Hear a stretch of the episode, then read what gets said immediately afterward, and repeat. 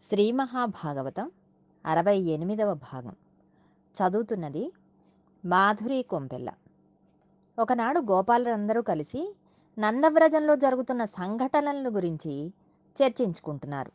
నందవ్రజంలో చాలా విపరీతమైన సంఘటనలు జరుగుతున్నాయి. చిన్ని కృష్ణుడు పుట్టినప్పటి నుంచి ఎంతోమంది రాక్షసులు ఎన్నో రూపాలతో వచ్చారు. ఇతనిని సంహరిద్దాము అనుకుంటున్నారు.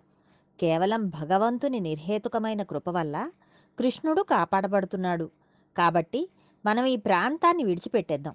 ఇక్కడకు దగ్గరలో బృందావనం అనే ప్రదేశం ఒకటి ఉంది. అక్కడ సమృద్ధిగా నీరు దొరుకుతుంది. పచ్చిగడ్డి దొరుకుతుంది. మనమందరం భద్రంగా ఉండొచ్చు అని అక్కడ ఉన్న గోపకులలో పెద్దవాడైన ఉపనందుడు అని ఆయన అన్నాడు. మిగిలిన గోపకులందరూ ఆయన చెప్పిన మాట విన్నారు. ఇప్పటికీ కూడా భారతదేశంలో అత్యంత పవిత్రమైన ప్రదేశాలలో బృందావనం ఒకటి. భగవంతునితో సంబంధం కలిగిన మహర్షులు కూడా అక్కడకు వచ్చి బృందావనంలో భగవద్ధ్యానం చేసుకుంటూ ఉంటారు. బృందావనంలోని మట్టిని తీసి కొద్దిగా నోట్లో వేసుకున్నవాడు గొప్ప అదృష్టవంతుడు. ఉత్తర క్షణం నందవ్రజంలోని గోపగోపీజనం ఆ ప్రదేశాన్ని వదిలిపెట్టి బృందావనానికి బయలుదేరి వెళ్ళిపోయారు. ఇప్పుడు ఒక చిత్రమైన లీల జరిగింది. ఆవుల మందలోకి కొత్త ఆవుగాని వచ్చినట్టయితే గోపబాలురు దాన్ని కనిపెట్టేస్తారు. ఒకనాడు ఆ మందలోనికి ఒక కొత్త ఆవు వచ్చింది. వీళ్ళు దాన్ని కనిపెట్టి ఆ విషయాన్ని కృష్ణునికి చెప్పారు. కొత్త ఆవు దూడ చెంగు చెంగుమని ఆడుతోంది. కృష్ణుడు దాన్ని చూశాడు. కొత్తగా వచ్చిన దూడ ఒక రాక్షసుడు. కంసుని పనుపున కృష్ణుని చంపడానికి దూడ రూపంలో వచ్చాడు. వాని పేరు వత్సాసురుడు. కృష్ణుడు ఏమీ తెలియనట్లుగా దాని దగ్గరకు వెళ్ళి దాని తోక పట్టుకున్నాడు. తర్వాత రెండు చేతులు చాపి దాని నాలుగు కాళ్ళను పట్టుకుని గభాలున పైకెత్తి తోకతో ఆ నాలుగు కాళ్ళను కట్టేశాడు. ఇప్పుడు ఆ దూడను చంపేయాలి. దాన్ని గిరగిరా తిప్పి అక్కడే ఉన్న వెలగ చెట్టుకేసి కొట్టాడు. అలా కొట్టేసరికి అక్కడ ఏకకాలంలో ఇద్దరు రాక్షసులు చచ్చారు. ఒకడి పేరు కపిద్ధాసురుడు. వెలగ చెట్టు రూపంలో వచ్చాడు. రెండవవాడు వత్సాసురుడు. అతడే దూడ రూపంలో వచ్చాడు. ఈ లీల జరిగినప్పుడు దేవతలు పుష్పవృష్టిని కురిపించారు. ఎంత రాక్షసుడైనప్పటికీ శ్రీకృష్ణుడంతటి వాడు ఆవుదూడను అలా చంపవచ్చునా? అది పాపం కాదా? అది గోహత్య అవలేదా అనే సందేహం మనకి కలుగుతుంది. ఆవుదూడ రుచికి ప్రసిద్ధి. ఆవుదూడకి ఏది పడితే అది పడదు. ఆవుదూడ వృద్ధిలోకి రావాలని దానిచే పాలు కూడా చాలా తక్కువగా తాగిస్తారు. తినకుండా ఉండడానికి దానికి మూతికి ఒక బుట్ట కట్టేస్తారు. అది ప్రతిదాన్ని తిందామనుకుంటుంది. అలాగే వెలగపండు వాసనకు ప్రసిద్ధి. వాసనను దాచలేం. ఆవుదూడ వెలగపండు రుచికి వాసనకు ప్రసిద్ధి చెంది ఉంటాయి. రుచి వాసనలు మనల్ని జన్మ జన్మాంతరాలుగా తరుముతూ ఉంటాయి. ఉండకూడని రుచి వాసనల యందు మనస్సు నిలబడిపోయినట్లయితే దాని వలన చాలా ప్రమాదం ఉంది. అందువలనే ప్రయత్నపూర్వకంగా సుఖాలను పరిత్యజించడం అలవాటవ్వాలి. లేకపోతే ఈ మనస్సు వెళ్ళిపోయి ఏదో ఒక దాని యందు ఉండిపోతుంది. అంత్యకాలం వచ్చినప్పుడు మనస్సు దానికి బాగా ఇష్టమైన రుచిని పట్టుకుని ఇంద్రియములను గబగబా మూటకట్టి ఏదో ఒక ద్వారం నుంచి బయటకు వెళ్ళిపోతుంది. అదే వాసన వెళ్ళి మరొక శరీరంలో ప్రవేశిస్తుంది. అలా ప్రవేశించినప్పుడు పాత శరీరం నుండి వాసనను తీసుకువస్తుంది. అందుకనే పుట్టుకతోనే వాసనలు వచ్చేస్తాయి. ఒక్కొక్కడు పుట్టుకతో దుర్మార్గ ఆలోచనలు చేస్తాడు. ఒక్కొక్కడు పుట్టుకతో భగవంతుని వైపు పెడతాడు. ఈ వాసన వెలగపండు. అసురీ శక్తి మనస్సు అనుభవించడం గుర్తుపెట్టుకోవడం అనేదే రుచి. వెళ్ళిపోయే ముందు మనస్సు బతికి ఉన్నన్నాళ్ళు వ్యామోహం దేని మీద పెరిగిపోయిందో దానినే పట్టుకుని కొత్త శరీరంలోకి వెళ్ళిపోతుంది. అందుకని తర్వాతి జన్మలో ఆ వాసన కోసమే జీవుడు తిరుగుతూ ఉంటాడు. అందుకనే ఒక్కొక్కడు చిన్నతనం నుంచే దుష్ట సాంగత్యం వైపు వెళ్ళిపోతాడు. వాడిని వెనక్కు తీసుకురాలేము. అటువంటి వాడిని ఈ లీల మాత్రమే బాగు చేయగలదు. వాడికి ఈ లీల వినిపించాలి. అమ్మను చూడగానే కాముకత్వం ఎలా చల్లారిపోతుందో అలా ఈశ్వరుని గురించి వినేసరికి వాసనాబలం క్షీణించి ఈశ్వరుని వైపు తిరిగిపోతుంది. మీరు మీ వాసనలను ముందు జయించలేరు. అందుకని భక్తితో కృష్ణ కృష్ణ అని భగవంతుని ప్రార్థించాలి. భాగవతం దశమస్కంధం వినాలి. ఈ లీల విని పొంగిపోవాలి. కృష్ణుడిని మనస్సులో పెట్టాలి. అప్పుడు ఈ రుచి లోపలి ఈ వాసన పైకి వస్తుంది. ఒకానొక సమయంలో కంసుని పనుపున కృష్ణ భగవానుడిని కోసమని చంపడం కోసమని ఒక రాక్షసుడు బయలుదేరి వచ్చాడు. ఆయన పేరు బకాసురుడు. బకుడు అనగా కొంగ. గోపకులందరూ ఉదయాన్నే కృష్ణ బలరాములతో కలిసి తమ గోసంపదనంతటినీ తీసుకుని బృందావనానికి బయలుదేరారు. వారికి అక్కడ ఒక పెద్ద పర్వతం అంత ఎత్తు ఉంటుందో అంత పెద్ద కొంగ కనపడింది.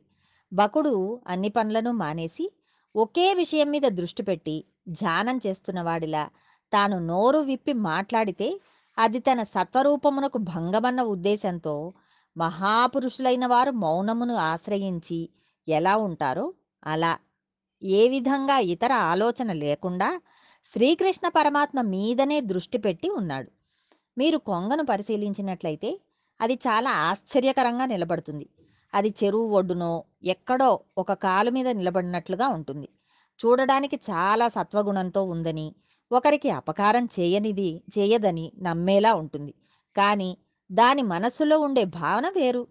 కృష్ణ పరమాత్మను ఈ గోపబాలుర నుండి వేరు చేస్తే కృష్ణుడిని ఒక్కడిని నిర్జించగలిగితే మిగిలిన గోపాల బాలురందరూ తమంత తాము ప్రాణములను విడిచిపెట్టేస్తారు. అందుకని బకుడనబడే రాక్షసుడు కృష్ణుడిని చంపాలనే ఆలోచనతో వచ్చి అక్కడ నిలబడ్డాడు. ఏది కొత్తది కనపడినా కృష్ణుడికి చెప్పడం గోపబాలురకు అలవాటు. కృష్ణ ఆ కొంగను చూడు అది ఎంత తెల్లగా పెద్దగా ఉందో చూడు అన్నారు. అది ఒకసారి తన పాదమును భూమికి వేసి తాటించి పైకి లేచి రెక్కలు అల్లారుస్తూ నోరు తెరుస్తూ నోరు మూస్తూ ఆకాశంలో వేగంగా తిరగడం ప్రారంభించింది. దాని రెక్కల నుండి వచ్చిన గాలికి అక్కడ ఉన్న చెట్ల కొమ్మలు విరిగి కింద పడిపోతున్నాయి. అంత పెద్ద పక్షి తిరుగుతుంటే పిల్లలందరూ ఆశ్చర్యంతో పైకి చూస్తున్నారు. చటుక్కున ఆ పక్షి కిందకు దిగి కృష్ణ పరమాత్మను తన రెండు చంచూపుటములలో ఇరికించుకుని ఎగిరిపోయి ఒక పర్వత శిఖరం మీద కూర్చుని కృష్ణుణ్ణి మింగేసింది. ప్రాణం పోయిన ఇంద్రియములు ఎలా ఉంటాయో కృష్ణుని బకుడు మింగేస్తే గోపబాలురు అలా అయిపోయారు. ఆయన లేనినాడు తమకు అస్తిత్వమే లేదని భావిస్తున్నారు. ఇది భగవంతుని పట్ల వాళ్ళకి ఉన్న గౌరవం. ఇది వారికి ఉన్న భక్తి. కృష్ణుడు భగవంతుడని వారికి తెలియదు. ఆ పదార్థం అటువంటిది. ఏ వస్తువును ప్రేమిస్తే ఆనందమును మాత్రమే ఇవ్వగలదో ఆ వస్తువు పరబ్రహ్మము అని తెలియనక్కర్లేదు. ఎప్పుడైతే వీరంతా ప్రాణములు లేని ఇంద్రియములలా అయిపోయారో? ఉత్తర క్షణమునందు కొంగ కంఠమునందు ఉన్న కృష్ణ పరమాత్మ అగ్నిహోత్రం వలె అయిపోయాడు. కంఠమునందు ఉన్నవాడు బయట ఉన్న గోపబాలుర ఆర్తిని గ్రహించాడు. ఈ బాలురు వెనక్కి తిరిగి పారిపోయినట్లయితే పరమాత్మ ఉత్తర క్షణం వైకుంఠమునకు చేరగలడు. కానీ తన గురించి ఆర్తి పడుతున్న వాళ్ళు ఉన్నారు. కాబట్టి ఇప్పుడు వెంటనే ఆయన వాళ్ళకి దర్శనం ఇవ్వాలి అందుకని కొంగ కంఠం నుండి బయటకు రావడానికి ఆయన అగ్నిహోత్రం అయిపోయాడు. వెంటనే కొంగ కక్కేసింది. ఈ పిల్లవాడిని వదిలిపెట్టకూడదు. ముక్కుపుటములతో పొడిచి చంపేస్తాను. అలా చంపి మింగేస్తాను అని తన చంచూపుటములు పెట్టి పొడుస్తూ ఆయన వెంట పడింది. అటువంటి దాని చంచూపటములను రెండిటిని గట్టిగా పట్టుకుని గడ్డి పరకను చీల్చినట్లుగా చీల్చి కృష్ణుడు ఆ పక్షిని చంపేశాడు. ఆ పక్షి కొంగగానే ఎందుకు రావాలి? వస్తే కృష్ణ పరమాత్మ లోపలికి వెళ్ళి బయటకు వచ్చి చంపాడు. అలా రాకుండా చంపకూడదా? బకుడు అనే రాక్షసుడు ఎక్కడో లేడు. మనలోనే ఉన్నాడు. అతని పేరు దంభం. దంభము అంటే పైకి ఒకలా కనబడుతూ లోపల మరొకలా ఉండటం. దంభమును నిగ్రహించలేరు. ఇది పైకి ఒకలా ఉంటుంది. లోపల ఒకలా ఉంటుంది. ప్రతి క్షణం వెన్నంటి ఉంటుంది. మనస్సును ప్రయత్నపూర్వకంగా గెలవాలి. దంభం మహాపాపకార్యం. దంభము సత్యముగా ఉండడమును అంగీకరించదు. సత్యమంటే కృష్ణుడు. కృష్ణుడిని తినేస్తాను అంటుంది. లోపల ఎలా ఉన్నామో పైన కూడా అలా ఉండే ప్రయత్నం మొదలు పెట్టాలి ఈ నామస్మరణ మనస్సుని నిరంతర ప్రక్షాళన చేస్తూ ఉంటుంది. దంభమును తప్పించుకోవడం కష్టం. అది సత్యమును మింగుతుంది. అందుకని ముందుగా కృష్ణుడు మింగబడాలి. ఆర్తి చెందేవాడు ఉంటే అగ్నిహోత్రమై బయటకు రావాలి. దంభమును చీల్చాలి. అలా చీలిస్తే కృష్ణుడు తనంత తాను గోపాల బాలురకు దక్కాడు. ఈశ్వరుడు ఉన్నాడని నమ్మి ఆయనను ఆర్తితో ప్రార్థిస్తే ఆయనే మన దంభమును తీసివేస్తాడు. ఆయనే మనల్ని రక్షించి పుణ్యపురుషుడిగా మారుస్తాడు. దీపం మీద వెళ్ళి పడిపోయిన శలభములు ఎలా కాలిపోతాయో అలా ఈ పిల్లవాడిని ఎంతమంది రాక్షసులు నిర్జిద్దామని ప్రయత్నం చేసినా వారందరూ మడిసిపోయారు హృదయంలో భగవంతుని నిలబెట్టడం చేతనవ్వాలి. అసురీ గుణములు లోపలికి ప్రవేశించడానికి ప్రయత్నం చేసిన నామం పట్టుకుని పరమాత్మను హృదయంలో నిలబెడితే అవి మడిసిపోయి రాలిపోయి నీవెప్పుడూ పవిత్రమై ఉండిపోతావు. గోపాలబాలురు కృష్ణుని గురించి ఆర్తి చెందినట్లు మనుష్య జన్మలోనికి వచ్చినందుకు నీవు భగవంతుడి గురించి ఆర్తి చెందడం నేర్చుకోవాలి. ఇది వేరొకరి ప్రబోధం చేత వచ్చేది కాదు. నీ అంత నీవుగా పరిశీలనం చేసుకోవాలి.